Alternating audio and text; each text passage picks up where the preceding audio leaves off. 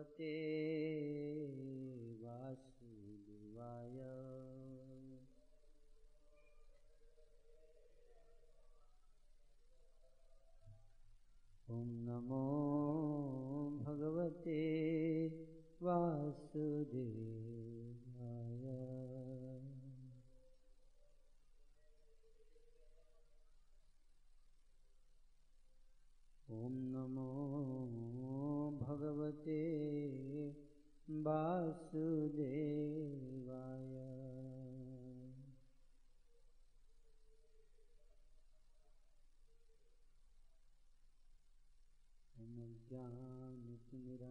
ज्ञानतिमिरन्धस्य ज्ञानाञ्जनशलाकया चक्षुरुन्मिलितं येन। तस्मै श्रीगुरवे नमः। श्रीचैतन्यमनोभीष्टं स्थापितं येन भूतले स्वयं रूपकदा मह्यम् ददाति सपदन्तिकं वन्देऽहं श्रीगुरो श्रीयुतापदकमलं श्रीगुरुन् वैष्णवांश्च श्रीरूपं साग्रजातं सहगणरघुनाथान्वितं तं सजीवं साद्वैतं सावधूतं परिजनसहितं श्रीराधा कृष्णपादान् सहगणलिता श्रीविशाखान्निकां च कृष्णकरुणा सिन्धु दीनबन्धु दीनबन्धुजगत्पते गोपेशगोपिकां च राधान वस्तुते सप्तकाञ्चन गौराङ्गी राधे वृन्दावनेश्वरि वृषभानुसुते देवी प्रणमामि हरिप्रिय वाञ्छाकल्पतरुभ्यश्च कृपासिन्धुभ्य एव च पतितानां पावनेभ्यो वैष्णवेभ्यो नमो नमः। जय श्रीकृष्ण चैतन्य प्रभु नित्यानन्द श्री अद्वैत गदाधर, श्रीवासादि गौरभक्तवृन्द हरे कृष्णा हरे कृष्णा, कृष्ण कृष्णा, हरे हरे हरे राम हरे राम राम राम, हरे हरे।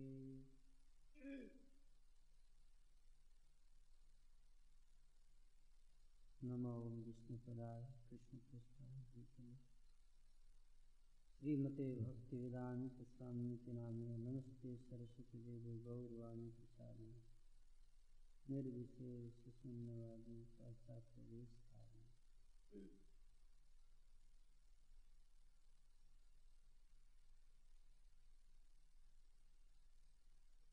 तो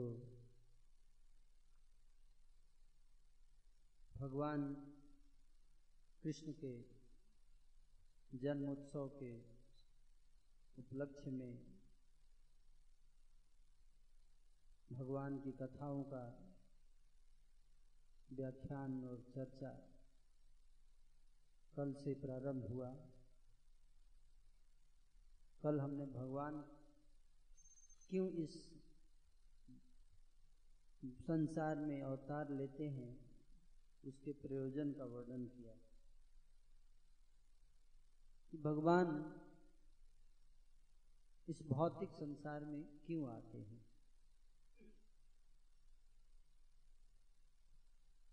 और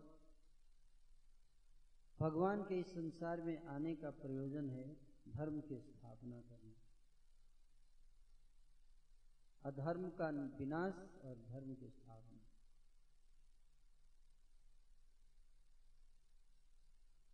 उस उद्देश्य से भगवान अवतार लेते हैं।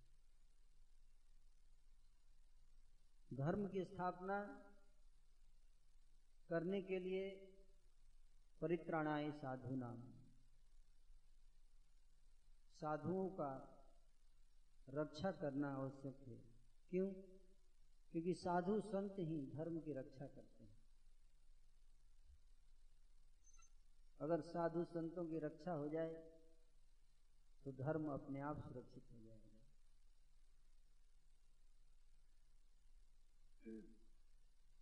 और अगर दुष्टों का विनाश हो जाए तो अधर्म अपने आप नष्ट हो जाएगा।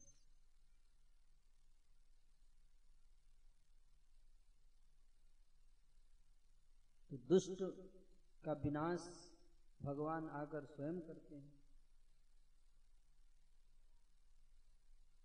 किंतु दुष्टों का विनाश करने से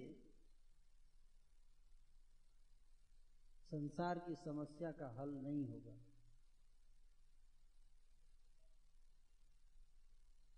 संसार की समस्या का हल तब होगा जब इस संसार में दुष्ट प्रवृत्ति का विनाश होगा।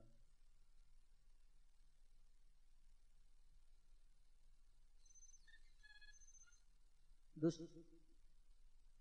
हम सबके हृदय में जो दुष्ट बैठा है, उसको विनष्ट होना चाहिए। शरीर को मारने से क्या फ़ायदा? शरीर तो दुष्ट होता नहीं। दुष्टता तो मन में होती है। शरीर के नष्ट होने से व्यक्ति की दुष्प्रवृत्ति का नाश नहीं होता। है कि नहीं? व्यक्ति के मन में जो गंदगी है, वो उसके सिर को काट देने से उसका हृदय को साफ़ स्वच्छ नहीं किया जा सकता। हृदय कैसे स्वच्छ होगा? जब तक हृदय नहीं स्वच्छ होगा, अगर काट दिया सिर तो दोबारा जन्म लेगा। है कि नहीं? दोबारा जन्म लेगा, फिर से अपना काम वही करेगा। इसलिए शरीर को मारने से ज़्यादा आवश्यक है कि व्यक्ति के हृदय को सुधारा जाए, मन को कैसे पवित्र बनाया जाए।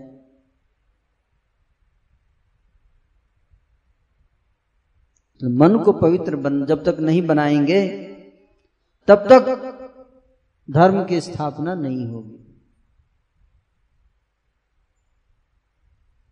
है कि नहीं? इसलिए सबसे बड़ा जो चैलेंज है, जो सबसे बड़ी समस्या है, वो है कि कैसे लोगों के हृदय को स्वच्छ किया जाए। है कि नहीं? जब तक लोग हृदय से नहीं परिवर्तित हो जाएँगे, तब तक धर्म की स्थापना नहीं हो पाएगी।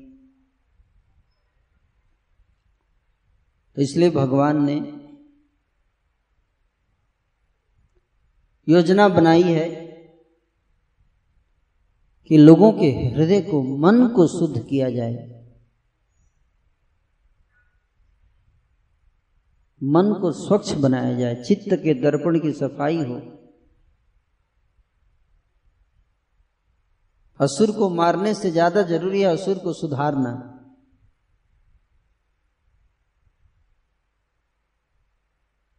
वो करने के लिए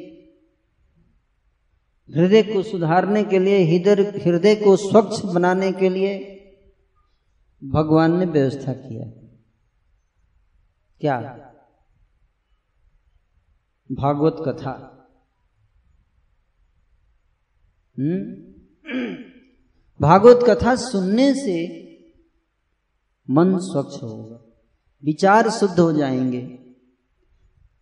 जब मन शुद्ध होगा तो विचार भी शुद्ध हो जाएँगे। जब विचार शुद्ध हो जाएँगे तो आचरण भी शुद्ध हो जाएगा। और जब आचरण शुद्ध हो जाएगा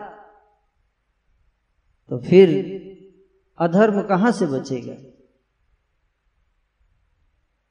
है कि नहीं? इसलिए मन को शुद्ध करना है, ये सबसे ज़्यादा आवश्यक है।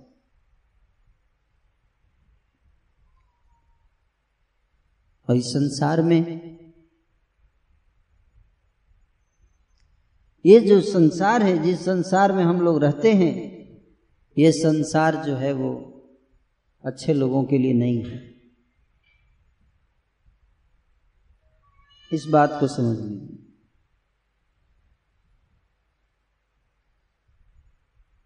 अगर आप बहुत अच्छे आदमी इंसान हैं तो आप इस संसार में रह नहीं पाएँगे। गलत बोल रहा हूँ तो बताइए।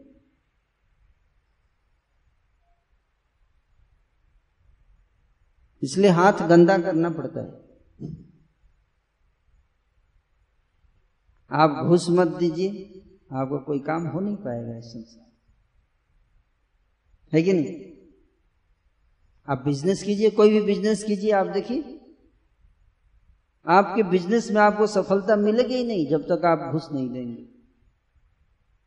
कर ही नहीं पाएँगे आप। हम्म? हर जगह अधर्म है। इसलिए ये संसार जो है, वो अच्छे लोगों के रहने का स्थान नहीं है। गुंडे बदमाशों के लिए संसार बनाया भगवान ने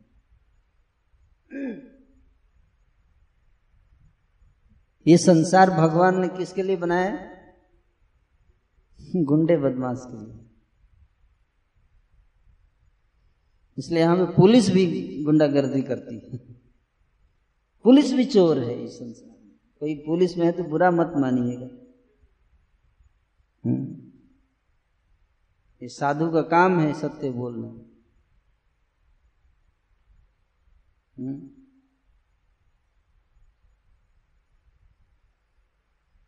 पुलिस भी चोर है।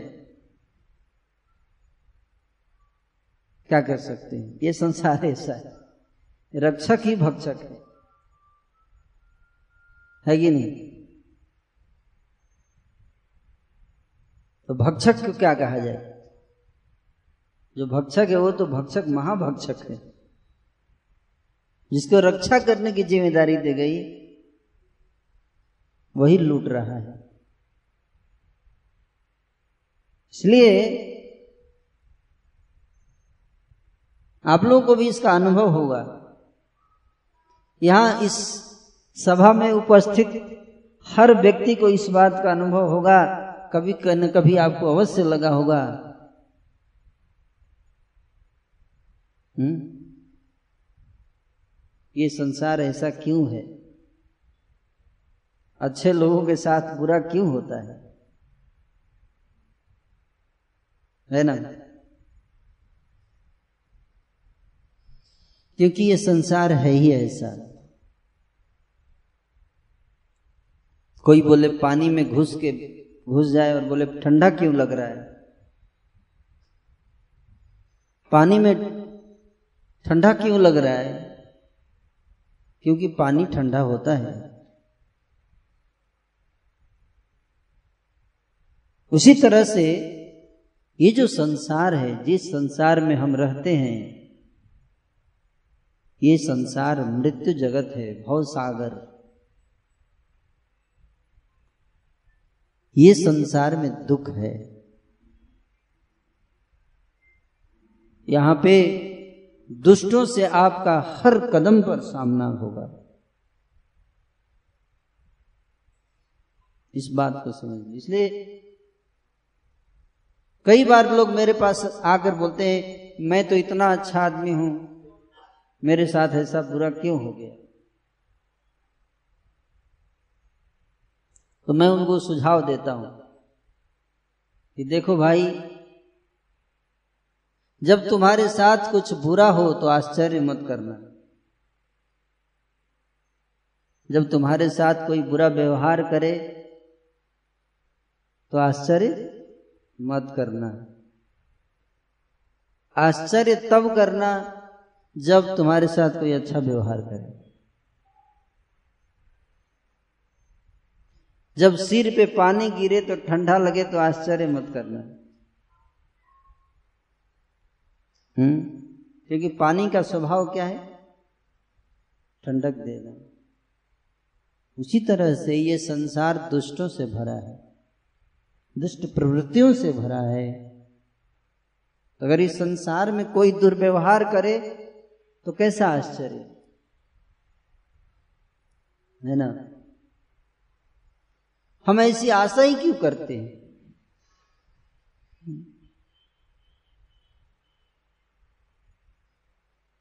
क्योंकि अज्ञानता है। हमें पता नहीं कि हम जिस संसार में जी रहे हैं, ये संसार जो है वो यहाँ पर अच्छाई टिक नहीं सकती। इसलिए भगवान ने दो संसार बनाया कितना? दो संसार बनाया एक संसार जिसमें हम लोग अभी रह रहे हैं। और एक संसार जिसमें भगवान रहते हैं। दो संसार।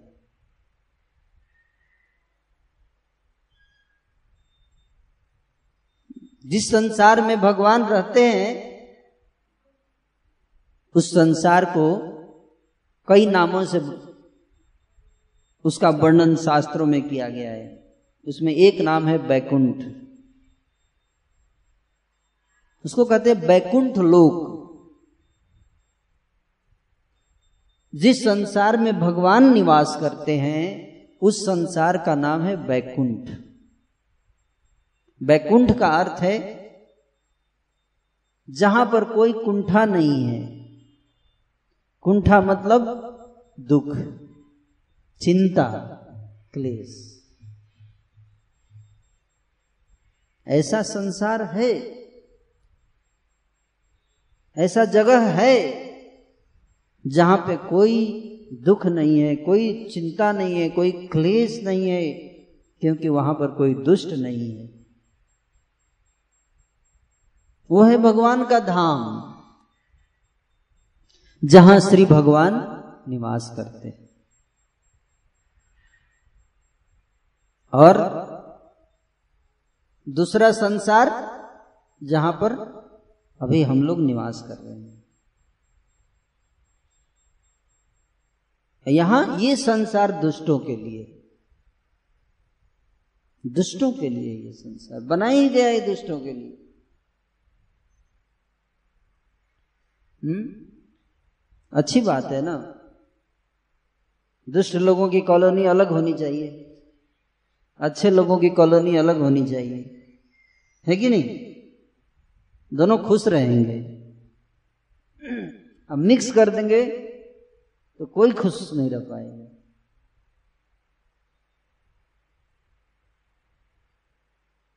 तो जब कोई जीव इस संसार का निवासी,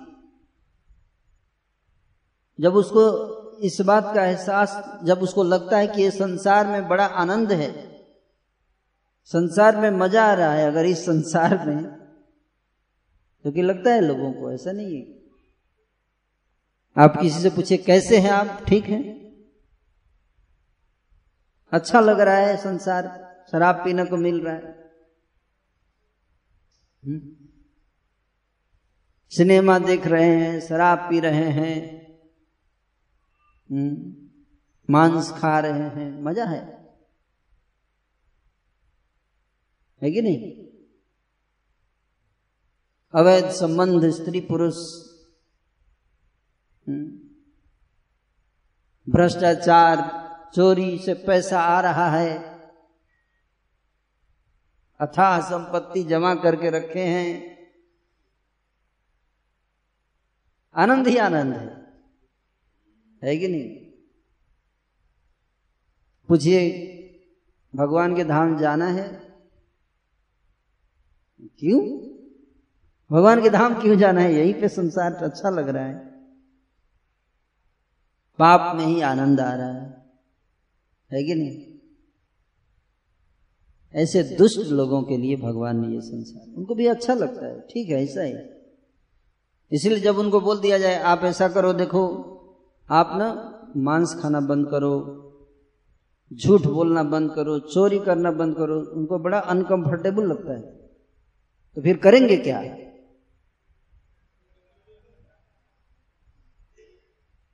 इसलिए अगर बोल दिया जाए कि इसलिए लोग कई बार इसकॉन को पसंद नहीं करते।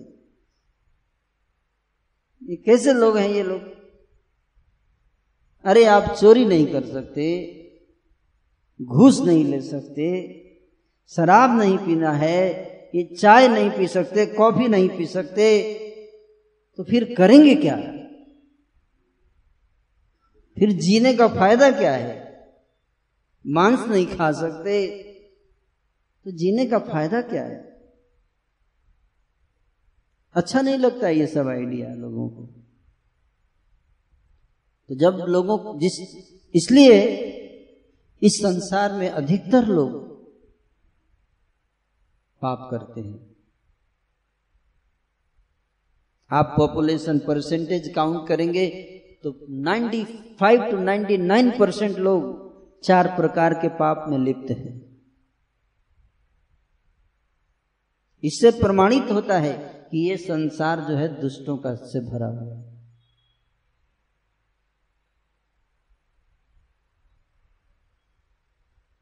इसलिए हम सबको भगवान ने कहा कि अगर आप अपने जीवन में सुख चाहते हो, शांति चाहते हो तो गाजियाबाद को सुधारने का प्रयास मत कीजिए। गाजियाबाद नहीं सुधरने वाला। आज से सौ वर्ष पहले भी गाजियाबाद ऐसा ही था। आज भी ऐसा है, सौ साल के बाद भी ऐसा ही रहेगा। आप अपने को यहाँ से हटा लो। है कि नहीं? आप खुद ही इस स्थान को छोड़कर तुम मेरे धाम में आ जाओ। भगवान कहते हैं कि तुम यहाँ रहो ही मत। तुम मेरे पास आ जाओ। मेरे धाम में मेरे साथ रहो। उस संसार में कोई दुख नहीं है, कोई क्लेश नहीं है, कोई कष्ट नहीं है, कोई चिंता नहीं है, क्योंकि कोई दुष्ट नहीं है वहाँ। है? तो कहते लोग दुष्ट का क्या परिभाषा है? गोस्वामी तुलसीदास जी, महान संत कवि, कहते हैं, दुष्ट की क्या परिभाषा है?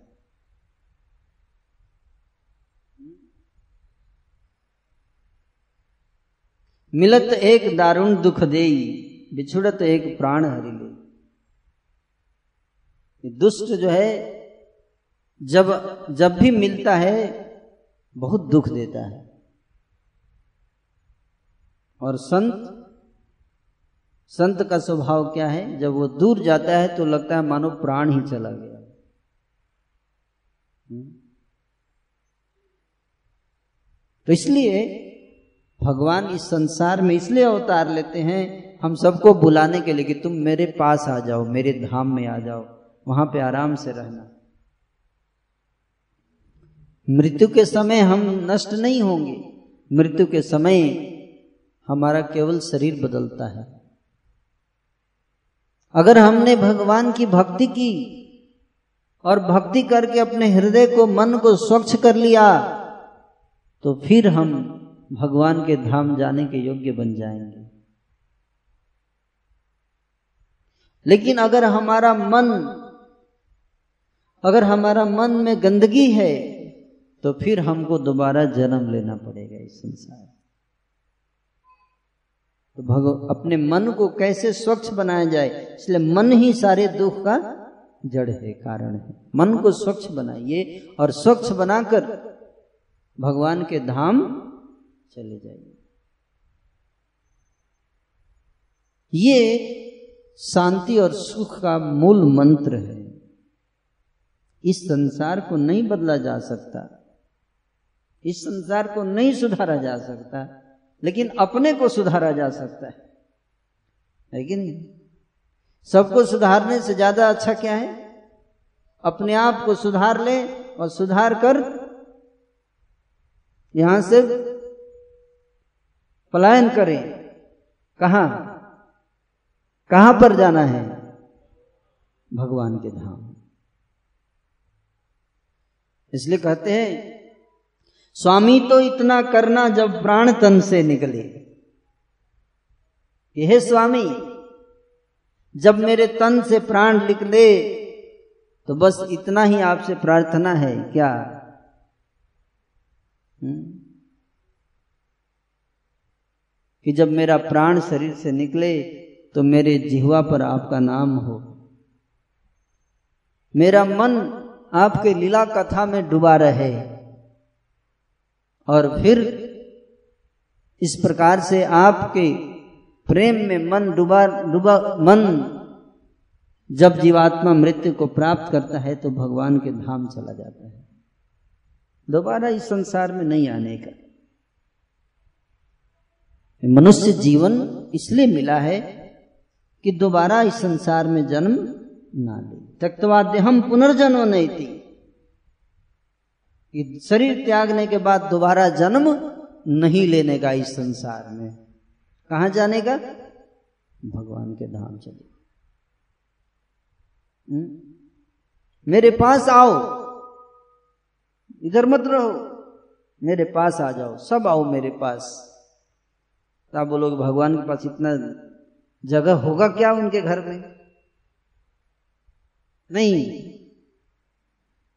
इतने लोग सबको कैसे वहाँ जगह मिलेगा सीट होगा वहाँ। बहुत सीट है। भगवान के धाम में बहुत सीट है। सीट की कमी नहीं है। लोगों की कमी है। प्रेम करने वालों की कमी है। हम्म, तो भगवान तो एक क्षण में हज़ारों की संख्या में महल बना सकते हैं। सोलह हज़ार एक सौ आठ रानियों से विवाह किया और सबके लिए अलग अलग महल बनवा दिया। एक रात में विश्वकर्मा जी को आदेश दिया। द्वारका में सोलह हज़ार महल हम्म एक रात में बना। आप सोच सकते हैं, भगवान के पास कितना पावर है। तो सोलह हज़ार बना सकते हैं, एक रात में तो कितना ही बना सकते हैं। हम सबको भगवान के धाम जाना है। हमें बुलाने के लिए भगवान ही संसार में आते हैं। आओ, मेरे पास आओ। मेरे पास आओ।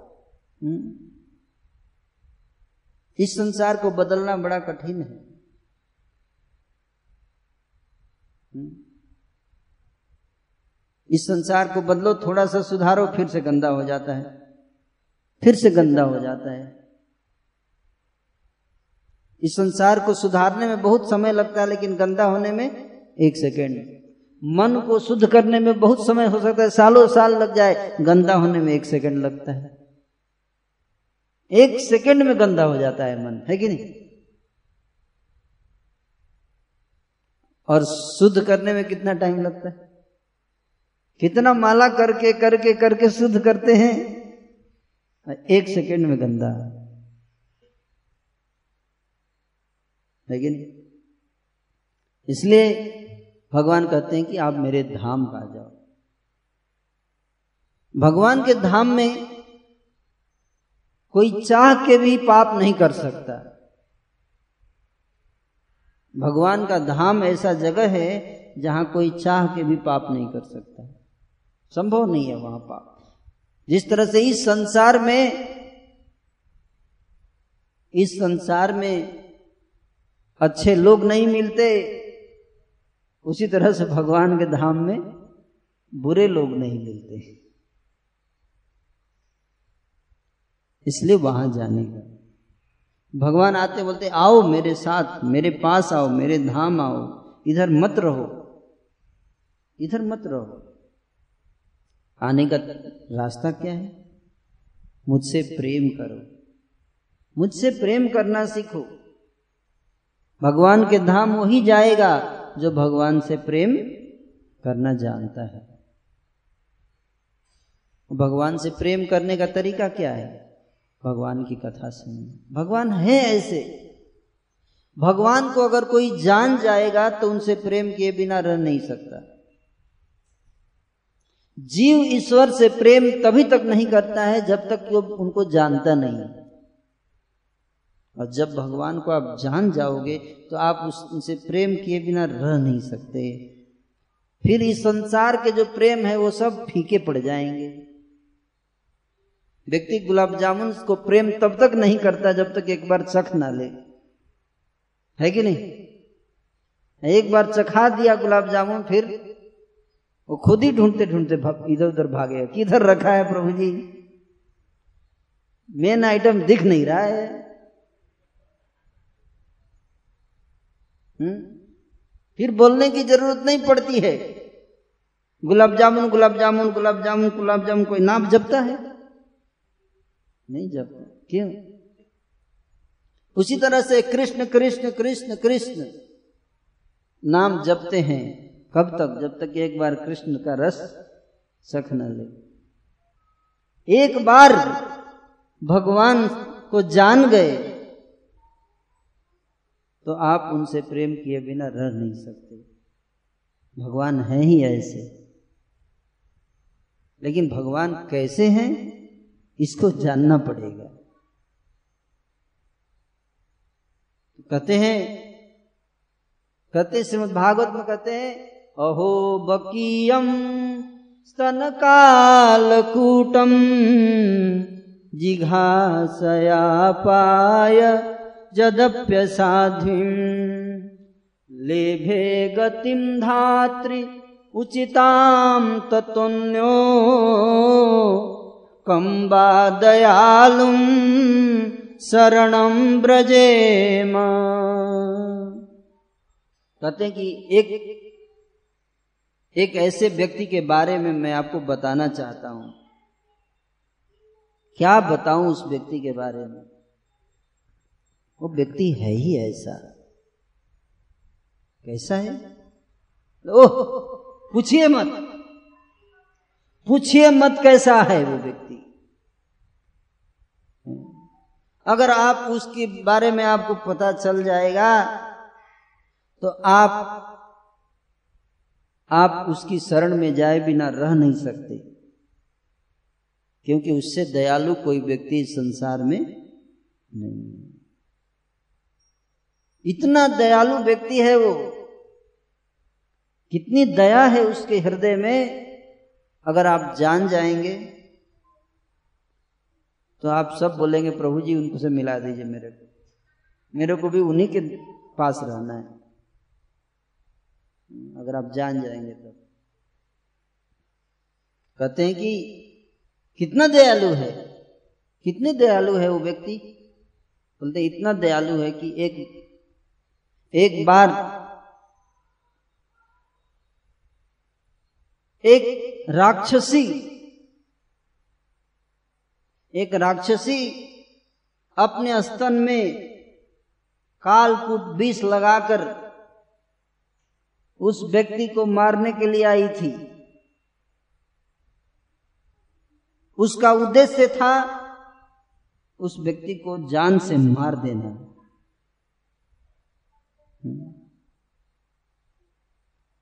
और उस व्यक्ति को पता था कि ये औरत आई है मेरे को जान से मारने के लिए। वो व्यक्ति जानता था ये मेरी दुश्मन है मुझे मारने आई है। लेकिन इतना जानने के बावजूद हम्म, उस व्यक्ति ने उस राक्षसी उस औरत उस दुष्टा स्त्री को अपनी माता का दर्जा प्रदान कर दिया। उसको बोल दिया, आप मेरी माँ हो जाओ आज से।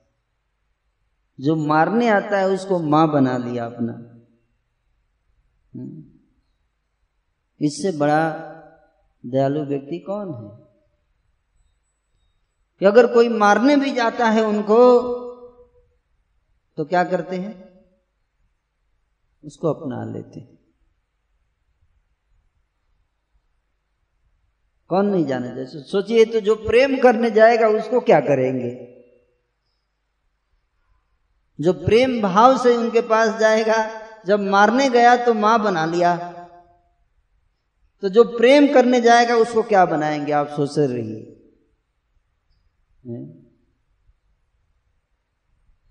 कैसा व्यक्ति है?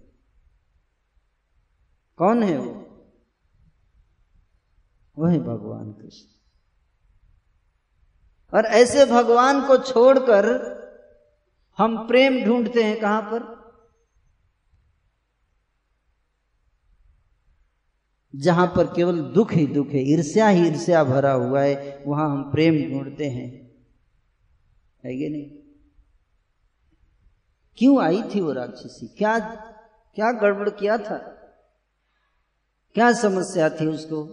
क्यों आई थी मारने? हम्म? अरे भगवान कृष्ण ने तो कुछ किया ही नहीं था।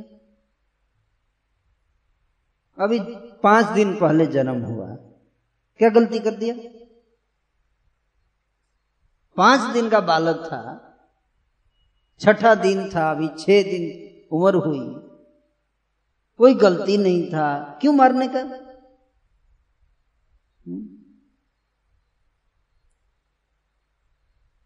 क्यों मारने का? क्योंकि धर्म की स्थापना करने आया अगर ये बालक जीवित रह गया तो क्या करेगा? क्या करेगा? धर्म की स्थापना कर देगा।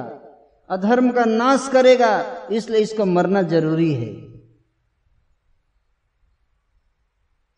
इसलिए मामा जी ही दुश्मन थे। है? कोई पराये नहीं थे, मामा जी थे, अपने मामा जी, जिनका नाम था कंस। दुश्मन थे?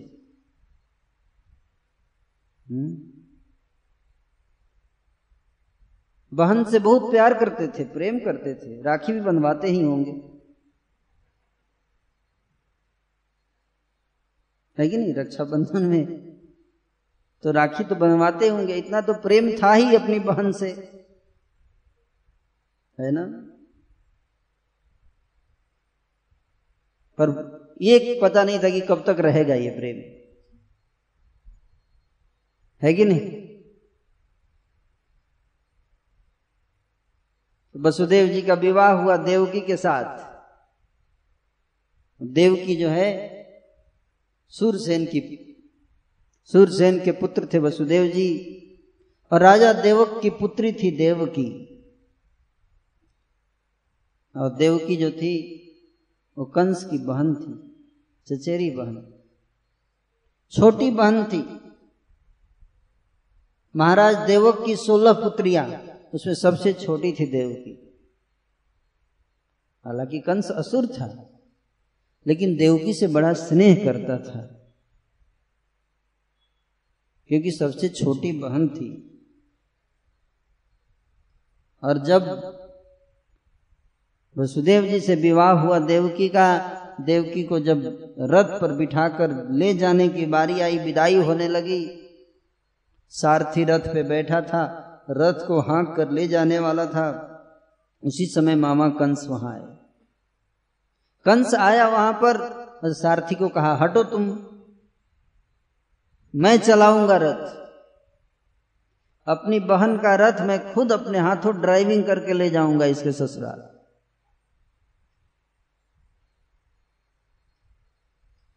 हम्म? तो सारथी हट गया और कंस खुद खुद चलाने लगा रथ को।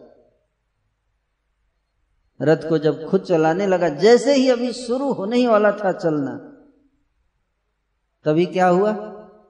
आकाशवाणी। ऊपर से आवाज़ आई, अरे मूर्ख! हम्म? किसका आवाज़ था?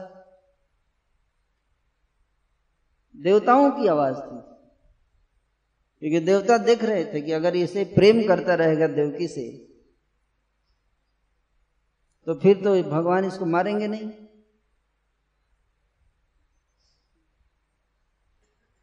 है ना? फिर देवताओं ने तुरंत सूचना दे दी, अरे मूर्ख, जिसको तू अपनी बहन समझता है, उसी का आठवीं संतान तुम्हारा वध करेगी। हम्म? तो आठवीं संतान बोला गया। तो जब इतना सुना कंस तो क्या हुआ? सारा प्रेम चला गया, रक्षाबंधन सब भूल गया। सब याद, जब अपने पे आता है तो सब रिश्ते नाते व्यक्ति भूल जाता है, कि नहीं? सबसे प्रेम ठीक बात है, तब तक है जब तक कि अपने पे समस्या ना आ जाए। अपने पे जब समस्या आती है तो सब भूल जाते हैं, है कि नहीं? क्योंकि जीव सबसे ज़्यादा प्रेम अपने से करते हैं। हम्म। तुरंत देवकी का सिर बाल पकड़ लिए उठकर उसके केस को पकड़कर तलवार निकाल के सिर काटने ही वाला था। वसुदेव जी आ गए बीच में। उसको समझाए कि क्यों आप मार रहे हो? भविष्य आकाशवाणी तो ये कहती है कि इसका आठवां पुत्र संतान आपको मारेगा। अभी तो आठवां संतान हुआ ही नहीं है। आठ की दुश्मनी उस आठवें संतान से है, इस इस स्त्री से नहीं है आपकी दुश्मनी। ये थोड़े आपको मारेगी। इसको क्यों मार रहे हो? जब आठवीं संतान होगी तो मैं ला कर दे दूँगा तुम्हें, उसको मार देना। इसको तो मत मारो। तो बहुत समझाया वसुदेव जी ने, तब जाके समझा। वसुदेव जी उससे प्रतिज्ञा किए कि मैं वचन देता हूँ कि मैं जितनी जो भी संतान होगी सब तुमको लाकर दे दूँगा। तुम संतान को मार देना, लेकिन इसको मत मारो। तो कंस जो है वसुदेव जी के वचन पर विश्वास किया। छोड़ दिया उसने देवकी को। किंतु किंतु दोनों को पकड़कर जेल में डाल दिया और एक एक करके देवकी के छह पुत्र जन्म हुए जेल में। और सारे छह पुत्रों को कंस ने हत्या किया। छह पुत्रों को मारा कंस ने।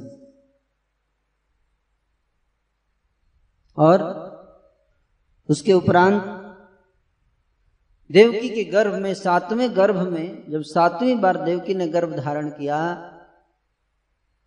तो उस गर्भ में भगवान अनंत शेष प्रकट हुए, जो बाद में जिनका नाम पड़ा बलराम।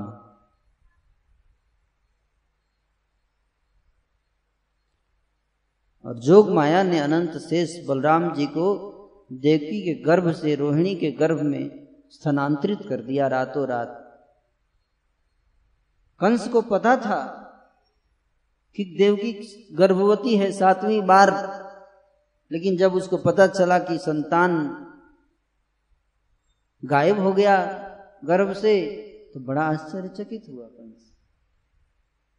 फिर जब देवकी ने आठवीं बार गर्भ धारण किया तो स्वयं पूर्ण पुरुषोत्तम भगवान श्री कृष्ण उनके गर्भ में प्रकट हुए।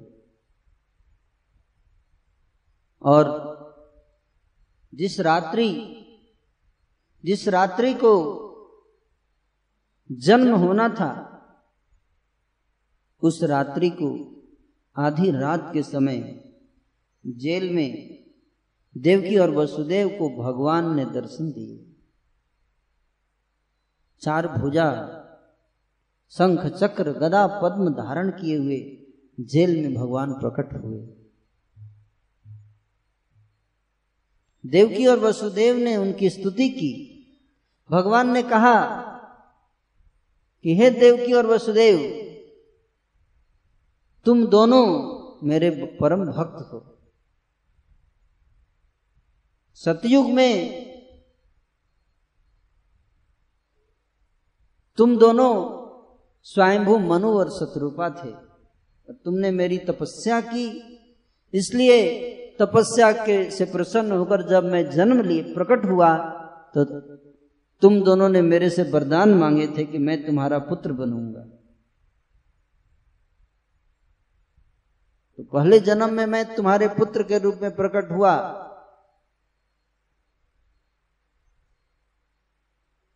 राम के रूप में। जब तुम दशरथ और कौशल्या बने तो मैं राम के रूप में जन्म लिया और अभी ये मेरा तीसरा जन्म हो रहा है। जब मैं अवतार ले रहा हूँ, वही स्वयंभू मनु और शत्रुपा देव की और वसुदेव के रूप में आए। अभी मैं अवतार ले रहा हूँ आपके गर्भ से। मैं अपने वचन का पालन करने के लिए तुम्हारे पुत्र के रूप में प्रकट हो रहा हूँ।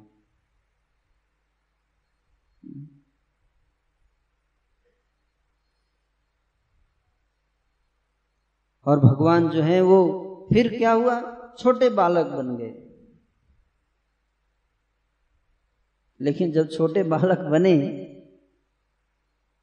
तो हाथ में चार हाथ थे उस बालक के। शंख, चक्र, गदा, पद्म धारण किए हुए थे। हाथ में छोटे छोटे शंख, चक्र छोटा छोटा और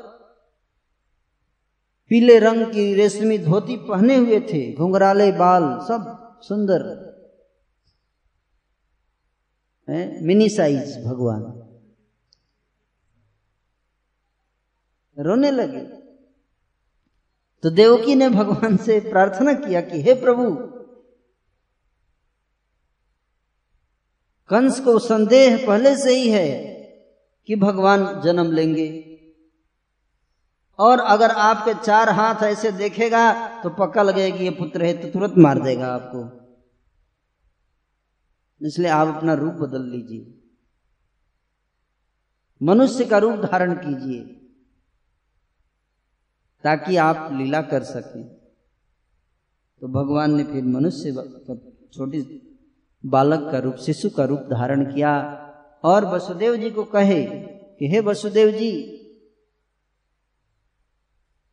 आप आधी रात के समय अभी मुझे यहाँ से गोकुल पहुंचाइए। और वहाँ पर नंद बाबा के, नंद राय की पत्नी जसोदा की एक पुत्री जन्म ले चुकी है। उस पुत्री के स्थान पर मुझे रख दीजिएगा और उस पुत्री को लेकर आ जाइए। तो वसुदेव जी बोले, आपकी बात तो ठीक है किंतु जिस जेल में मैं बैठा हूँ, उस जेल में सात दरवाजे हैं। और सातों दरवाजे बंद हैं, हर दरवाजे पर पहरेदार खड़े हैं, हाथों में बेड़िया लगी है। पैर में बेड़ी, हाथ में हथकड़ी लगी हुई है, मैं जाऊँगा कैसे? आप बोल रहे हैं मेरे को पहुँचा दीजिए। हाथ में हथकड़ी लगी है, कैसे पहुँचा दूँ? पैर फंसा हुआ है, कैसे पहुँचा दूँगा? भगवान बोले, आप मेरे को उठा के चलो तो फिर आगे देखते हैं। अभी तो अभी तो आप मैं उठो कम से कम, प्रयास तो करो आप, फिर देखते हैं आगे क्या होता है। कई बार हम हिम्मत हार जाते हैं, प्रयास ही नहीं करते तो पता नहीं जा पाएँगे कि नहीं जा पाएँगे। भगवान बोले, कैसे प्रयास करूँ? पैर बंधा हो बोले, आप पैर आगे तो बढ़ाओ। जैसे ही आगे बढ़ाए तो अपने आप बेड़ियाँ खुल गई। जैसे मानो जैसे मानो वो बेड़ी लोहे की नहीं है, वो बड़ी फूल की बनी हुई है। इस प्रकार से बेड़ी खुल गई। हम्म? जैसे किसी ने फूल से बाँध रखा हो बेड़ी तो खुल गई। खड़े हो गए, चल दिए। दरवाज़ा कैसे खोलेंगे? फिर बोले, दरवाज़ा कैसे खुलेगा? बोले, आप चलिए तो। दरवाजे तक तो पहुंचिए, फिर देखते हैं। जैसे ही दरवाजे की तरफ़ पैर किए, दरवाज़ा अपने आप खुल गया। और जो द्वारपाल थे, वो सब लुढ़क गए। एक एक करके सातों दरवाज़ा खुलता चला गया। अपने आप। कोई खोल नहीं रहा था, अपने आप दरवाजे खुल रहे थे, अपने आप। ये भगवान की शक्ति। जब बाहर आए तो ज़ोर से बारिश हो रही थी। आधी रात का समय था, बरसात का दिन था। बारिश हो रही थी, वसुदेव जी बोले, टोकरी में उठा के बोले कि बारिश हो रही है, कैसे लेके जाऊँगा आपको? बारिश में आप भूंग जाएँगे, आपका हेल्थ खराब हो जाएगा। भगवान बोले, आप टेंशन मत आप चलो, आगे बढ़ो। आगे बढ़े, पीछे से अनंत शेष अपना फन लेकर आ गए। ऊपर ऐसे। प्रभु आए हैं, उनको बारिश में कैसे भींगने देंगे अनंत शेष? अनंत शेष ऊपर से छाता बनाकर अपने फन लगा दिए ऊपर से। वसुदेव जी आगे आगे जा रहे हैं, अनंत शेष पीछे से ऐसे चल रहे हैं फन से लेकर। एक बूंद पानी तक नहीं स्पर्श कर पाया वसुदेव जी को। और मथुरा के राजमहल से निकलकर जमुना के किनारे पहुँच गए। इतने ज़ोर से बारिश हो रही थी, जमुना में उफान आ गया था। पानी लबालब भरा हुआ था जमुना जी में। तो जमुना जी को कैसे पार करेंगे? वसुदेव जी ने फिर भगवान से कहा, अरे ये जमुना कैसे पार करेंगे? भगवान बोले आगे बढ़िए तब तो, तो आप पहले बहुत सोचते हैं आप। सोचते बहुत हैं आप। आपको विश्वास नहीं है मेरी बात दरवाजे खुल गए गार्ड सो गए बारिश की एक बूंद नहीं आई फिर भी आप डर रहे हो। आगे बढ़ो। और कितना विश्वास दिलाऊँगा आपको भी कुछ नहीं होगा। आप चलते जाओ बस। तो वसुदेव जी पैर रखे पानी में, सोचे थे पानी में पैर रखते ही पानी हट जाएगा। कहाँ पानी हटने का? दरवाज़ा तो खुल गया था, लेकिन पानी हट नहीं रहा है। फिर बोले, अरे, पानी तो हट नहीं रहा है पानी तो कम नहीं हो रहा है। बोले, आप चिंता क्यों आप चलते रहो। तो पानी जो है, यहाँ तक गर्दन तक आ गया। और बहाव इतना तेज था तो वसुदेव जी बोले, अब क्या करूँ? बोले, थोड़ा और आगे बढ़िए। अरे तो आगे बढ़ूँगा तो डूब जाऊँगा मैं। तो भगवान को लगा कि ठीक है, बात सीरियस बोल रहे हैं। तो उन्होंने जमुना जी को कहा, भगवान ने कि, अरे जमुना, मेरे पिताश्री को इतना कष्ट क्यों दे रही हो? रास्ता क्यों नहीं दे देती? तुमको बोलने की ज़रूरत है क्या? जमुना जी बोली, प्रभु, कई कल्पों से आपका इंतज़ार कर रही हूँ। आप आएँगे तो आपके चरण को छूँगी और आप चरण ऊपर लेकर बैठे हैं टोकरी में। अरे इतना अच्छा इतने सालों के बाद तो अवसर मिला है। थोड़ा सा पैर लटका दीजिए। भगवान बोले, ओके, ये बात है। अभी ये बात ठीक है। चरण हल्का सा नीचे बाहर कर दिए। जमुना जी ने चरण स्पर्श किया और तुरंत रास्ता खुल गया। मानो नेशनल हाईवे बन गया जमुना जी के बीच में। वसुदेव जी जा रहे हैं, बीच दोनों तरफ़ पानी की दीवार। से पानी की दीवार बन गई। पानी की दीवार देखा आपने? वसुदेव जी ने देखा। बीच से जा रहे हैं ऐसे। बिल्कुल साफ़ रास्ता, सूखा सूखा रास्ता एकदम। हम्म। जमुना जी को पार करके चले गए। आधी रात का समय था गोकुल में। जसोदा जी सो रही थी। बगल में पुत्री लेटी हुई थी, उसको रख दिया और पुत्री को लेकर आ गए। किसी को पता नहीं चला। सुबह कंस को सूचना मिली। क्या सूचना मिली?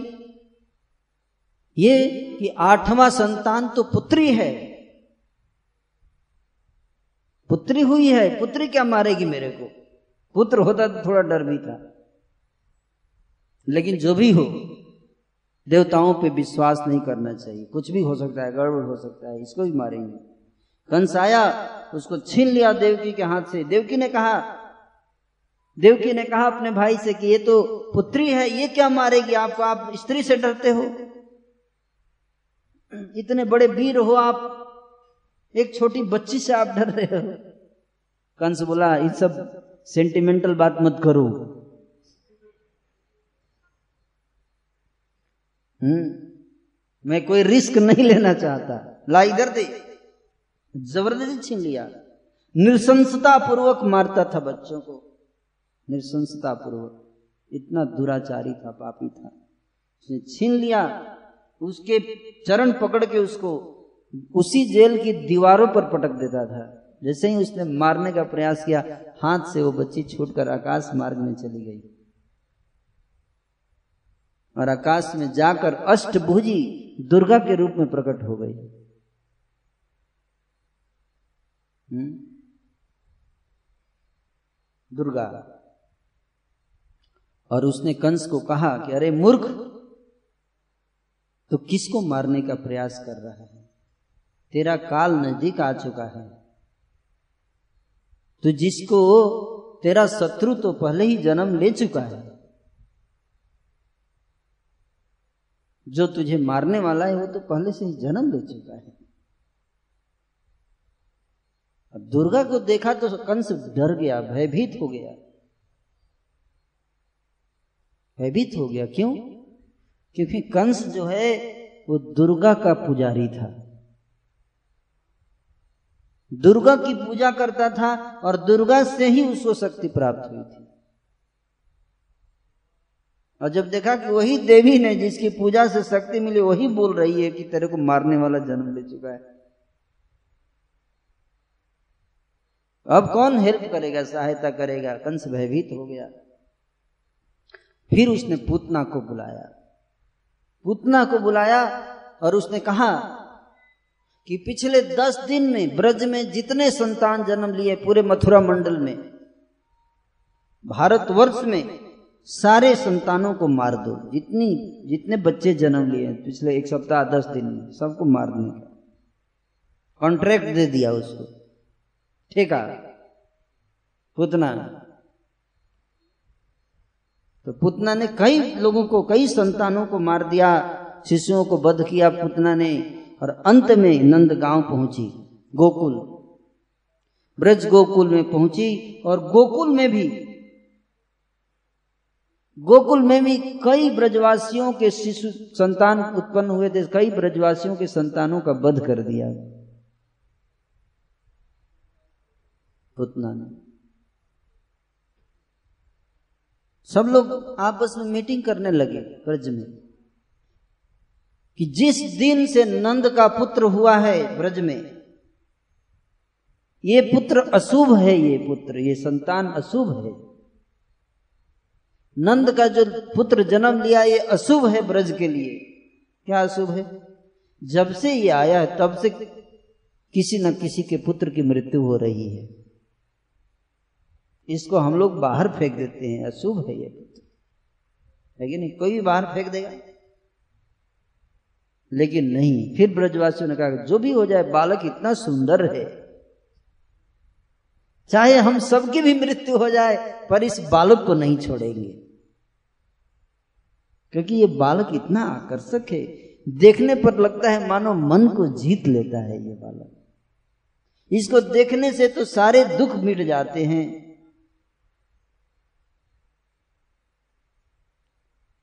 तो वही पूतना जो है, अब एक ही बच्चा बचा हुआ था पूरे ब्रज में, वो था नंद का पुत्र। तो सुंदर रूप बनाकर, लक्ष्मी जैसा रूप बनाकर सुंदर पूतना नंद बाबा के घर में घुस गई। जब जसोदा ने पूतना को देखा तो जसोदा ने कहा कि लगता है कि आप बैकुंठ से आई हैं। बोला हाँ हाँ बैकुंठ से ही आई हूँ। आपने सही पहचाना मुझे। अरे तो तो आप मेरे लाला को आप थोड़ा आशीर्वाद दीजिए। हाँ पूरा देंगे, थोड़ा क्यों? पूरा आशीर्वाद दूँगी। मैं विशेष रूप से आपके लाला को आशीर्वाद देने ही तो आई हूँ। यशोदा और खुश हो गई। है? कि स्वर्ग लोक से लगता है कोई देवी आई है मेरे लाला को स्पेशल आशीर्वाद देंगी। जाइए जाइए। ये देखिए लाला है पालने में पड़ा हुआ है। तो पुतना ने उसको उठा लिया। भगवान के सामने जब पुतना आई तो भगवान ने अपनी दोनों आँखें बंद कर लिए। हम्म, आँख बंद कर लिए क्योंकि देखना नहीं चाहते थे उसको। पुतना को देखना नहीं चाहते थे। क्यों? क्योंकि स्त्री थी। स्त्री को मार देख लेंगे तो मारेंगे नहीं क्योंकि स्त्री को मर, मारना नहीं चाहिए है ना? स्त्री का वध करना है? एक योद्धा के लिए शोभा नहीं देता इसलिए एक बार देख लूँगा तो मार नहीं पाऊँगा। आँख बंद कर ली अब ठीक है। हम्म, तो उसने अपने स्तन जो है, वो बच्चे के मुँह में डाल दिए। छह दिन का बच्चा था। और वो दूध पीने लगा। दूध खींच रहा है बच्चा। दूध खत्म कर दिया सारा। विष भी खत्म कर दिया सारा। अभी भी छोड़ नहीं रहा है। अभी भी स्तन छोड़ नहीं रहा है। और फिर प्राणवायु भी खींचने लगा। पुतना तड़फड़ाने लगी। अब वो पकड़ दोनों हाथों से बच्चे को पकड़ के और छोड़ा रही है स्तन अब कहाँ से छोड़ेगा? एक बार पकड़ लिया तो छोड़ेगा नहीं। ये भगवान का लक्षण है एक बार जिसको पकड़ लेते हैं, फिर छोड़ेंगे नहीं। हम्म? जैसे आप लोग को भी अब पकड़ रहे हैं। और एक बार पकड़ लिया, आप खुद भी बोलोगे कि अब छोड़ दो। मुझे नहीं पता था कि इतना ज़ोर से पकड़ोगे। अब कहाँ से छोड़ेंगे? नहीं छोड़ेंगे। लेकिन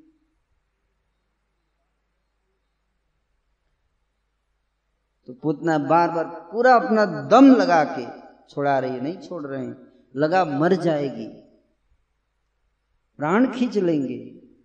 सोचिए, दो, छह दिन का बालक इतने छोटे छोटे होठ थे। और वो होठ में कितने कोमल होंगे होठ, सोचिए। और इतनी विशाल राक्षसी। चिल्लाने लगी ज़ोर से, और जो सुंदर रूप धारण कर ली थी, वो त्याग कर विशाल रूप धारण कर ली। विशाल राक्षसी का रूप धारण कर ली। उसका शरीर बारह मील लंबा था। बारह मील मतलब कितना हो गया? बीस किलोमीटर। बीस किलोमीटर की ऊंचाई। इतना ऊँचा शरीर भगवान को कितने ऊपर चले गए होंगे, सोचिए। लेकिन उन, उसके प्राणवायु खींच लिया भगवान ने। और मरते ही पुतना गोलोक धाम चली गई। गोलोक धाम में भगवान ने उसको क्या बना दिया? अपनी माता जसोदा की सखी का स्थान दे दिया। नर्स होता है ना, नर्स केयर टेकर तो जसोदा के साथ एक केयर टेकर रहती है जो केयर करती है। जसोदा तो हमेशा नहीं देखती है तो उसको पकड़ा देती है। तो गोलोक धाम में पुतना जो है, वो धाय माता का स्थान प्रदान कर दिया। धात्री जिसको कहते हैं, धात्री? कि माता होती नहीं है, लेकिन माता का काम करती है। सारा कार्य माँ के करेगी, वही। उसको कहते हैं धात्री। हम्म। तो एक प्रश्न पूछा। भगवान कृष्ण से प्रश्न पूछा किसी ने कि, भगवान, आप तो भावग्राही जनार्दन है। आप तो भाव को देखते हैं। है कि नहीं? तो पूतना जब आई थी आपको मारने तो किस भाव को लेकर आई थी? पूतना का क्या भाव था? भाव तो था, रूप तो था माता का, लेकिन भाव क्या था? मारने का। लेकिन भगवान ने वो भाव ग्रहण नहीं किया। भगवान ने कौन सा भाव ग्रहण किया? माता का रूप जो धारण किया था, उसको ही ग्रहण किया। उसकी, उसके पुतना के अंदर जो कमी था, वो जो दुष्ट स्वभाव था, उसको भगवान ने देखा नहीं। भगवान ने उसके अंदर भी कुछ अच्छाई देखी। आप लोग क्या लगता है, भगवान ने ठीक किया कि गलत किया? पुतना को इतना बड़ा पद दे दिया, ये सही किया या गलत? हो तो गलत आदमी को इतना बड़ा पद देना ठीक है? ठीक नहीं है?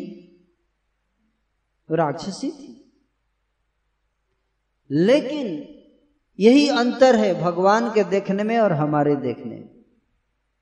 भगवान जब हमें किसी को देखते हैं तो उनके देखने का तरीका अलग होता है। और हम जब किसी को देखते हैं तो हमारे देखने का तरीका अलग होता है। जब भगवान पूतना को देखते हैं तो क्या दिखाई दे रही है पूतना नहीं दिख रही है भगवान को हम्म? भगवान ने पूतना को नहीं देखा पुतना को नहीं देखा किसको देखा? हम्म? भगवान ने उस पुतना के पिछले करोड़ों जन्मों को देखा कि किस जन्म में इसने क्या क्या किया समझ में?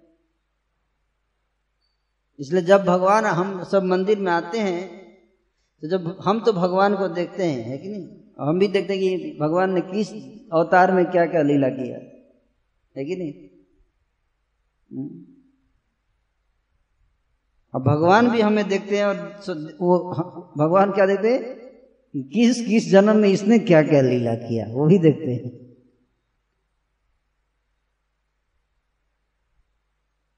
और सारे जन्मों को, लीलाओं को देख के एक फाइनल डिसीज़न लेते हैं कि इसके साथ क्या व्यवहार करना चाहिए। केवल इस जन्म का नहीं, कई जन्मों के अकाउंट को देखते हैं हमारे। उसके अनुसार डिसाइड करते हैं कि कैसे व्यवहार करने का इसके साथ। तो जब पूतना का अकाउंट चेक कर रहे थे तो एक अच्छा चीज़ मिल गया उनको। पूतना के अकाउंट में एक अच्छा चीज़ मिला था और उसी के कारण उसको माता बना दिया। तो पिछले जन्म में पुतना जो थी, वो महाराज बलि की बहन थी। महाराज बलि जब यज्ञ कर रहे थे तो बामन देव के रूप में भगवान अवतार लिए और राजा बलि के यज्ञशाला में जब पहुँचे तो महाराज बलि की जो बहन थी, वो वहीं पर बैठी हुई थी। जब उसने बामन देव के सुंदर स्वरूप को देखा तो उस स्त्री के अंदर ये भाव आया कि कितना सुंदर बालक है। कितना सुंदर बालक है, कितना मनमोहक है ये। मेरे मन को मोह देता है। काश अगर ये मेरा पुत्र होता काश अगर ये मेरा पुत्र होता तो मैं इसको अपने स्तन का दूध पिलाती। ये बात वात्सल्य भाव उसके हृदय में प्रकट हुआ। ऐसा सोच ही रही थी, तभी बामन देव ने क्या किया? राजा बलि को छल से उनसे तीन कदम भूमि मांगी कि मेरे को तीन कदम भूमि दान में दे दीजिए। तो राजा बलि बोले, अरे, मूर्ख ब्राह्मण, इतने बड़े राजा के पास आया है और केवल तीन कदम ज़मीन मांग रहा है, और मांग ले जितना मांगना है। तो बामन देव ने कहा कि मेरे को ज़्यादा ज़रूरत ही नहीं, मैं तो ब्रह्मचारी हूँ। इतना क्या करूँगा लेके? मेरे को तो ज़मीन चाहिए ही नहीं, तीन कदम वो भी इसलिए मांग रहा हूँ कि तीन कदम का शरीर होता है, मरूँगा तो वहाँ पे समाधि लगेगी। इसके लिए ज़मीन चाहता हूँ कि किसी दूसरे के ज़मीन पे ना गाड़ना पड़े। तो राजा बलि बोले, ठीक है, एक बड़े सिपाही को लेकर आए। बोले, नापो नापो, तीन कदम ज़मीन नापो। सबसे लंबा जो सिपाही था, लंबा सिपाही ज़्यादा नापेगा ना। तो बामन बोले, नहीं नहीं नहीं, उसके पैर से नहीं, मेरे पैर से। मेरे पैर से तीन पैर। राजा बोले बोले, ये लो। बिल्कुल मूर्ख बालक है ये। अरे तेरे पैर से कितना आएगा? अरे तो मेरे शरीर को गाड़ना है। सैनिक के शरीर को थोड़े गाड़ना है। मेरे को ज़्यादा चाहिए नहीं क्यों तीन कदम, वो भी मेरे पैर से, बौने के पैर से। राजा बलि, सोचे, कोई बात नहीं, चलो टाइम खराब कर रहा है, इसको दे देते हैं। बस करने से कोई फ़ायदा नहीं है। जैसे ही उन्होंने बोला, ठीक है, ले लो। बोले, ऐसे नहीं लूँगा। बोले संकल्प करना पड़ेगा, बाद में आप मुकर जाएँगे। राजा बलि सोचे कैसा लड़का है अभी मैं इतने बड़े सैनिक को बुला के न पा रहा था। अभी भी इसको डाउट है मेरे ऊपर। तो भगवान तो सब जानते हैं आगे पीछे क्या होने वाला है। बोले, संकल्प कीजिए। राजा बलि ने संकल्प किया। बोले, मैं संकल्प करता हूँ कि तीन पग बोले, तीन पग नहीं, तीन पग मेरे पैर से बोलिए।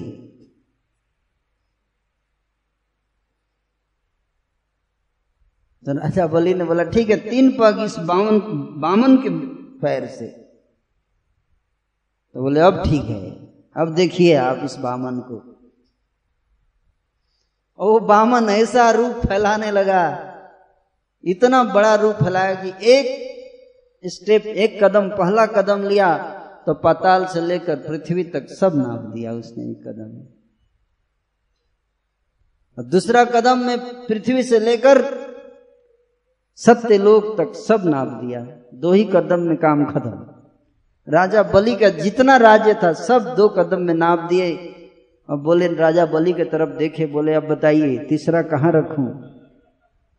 संकल्प किया है आपने। संकल्प किया है। तीन कदम देंगे आप। राजा बलि रोने लगे। अब कहा सबके सामने बेइज्जत हो गए, दे नहीं पाए। पहली बार जीवन में ऐसा हुआ, किसी को बोले देने के लिए दान और दे नहीं पा रहे थे। राजा बलि ने अपना सिर झुका दिया। बोले, तीसरा कदम आप मेरे सिर पर रख दीजिए। आज से मैं भी आपका। हम्म? तो अब दो कदम में तो भगवान ने मेरा ले लिया और तीसरे कदम में मैं मेरे को भी ले लिया। तो दोनों देना है। मैं भी, मेरा। दोनों सब दे देने का भगवान। जब सब छीन लिया बामन देव ने, देखते देखते कुछ ही मिनट में सब खत्म। हम्म? तो जो बहन थी दली महाराज की, बड़ी क्रोधित अरे इतना खतरनाक लड़का है मेरे को तो पता था, मैं तो इसको सोच रही थी, मेरा बेटा होता तो दूध पिलाती। इतना डेंजरस लड़का है तो धोखे से मेरे भाई का सब छीन लिया। अगर मेरा बस चले तो अपने स्तन में कालकूट बीस लगाकर इसको धोखे से पिलाकर मार दूँगी, जिस तरह से इसने मेरे भाई को धोखे से मारा। छीना। अब भगवान तो दोनों भाव देख रहे हैं। ये औरत क्या क्या सोच रही है? भगवान ने मन ही मन बोल दिया, तेरी दोनों इच्छाएँ पूरी कर दूँगा एक ही साथ। तो इसलिए भगवान वही बलि महाराज की जब बहन थी, वो अगले जन्म में पूतना बन के आई थी। और भगवान ने एक साथ दोनों काम किए उसको, है ना? उसका जहर भी पी लिए और उसका दूध भी पीकर माँ का स्थान भी प्रदान कर दिए हमेशा के लिए।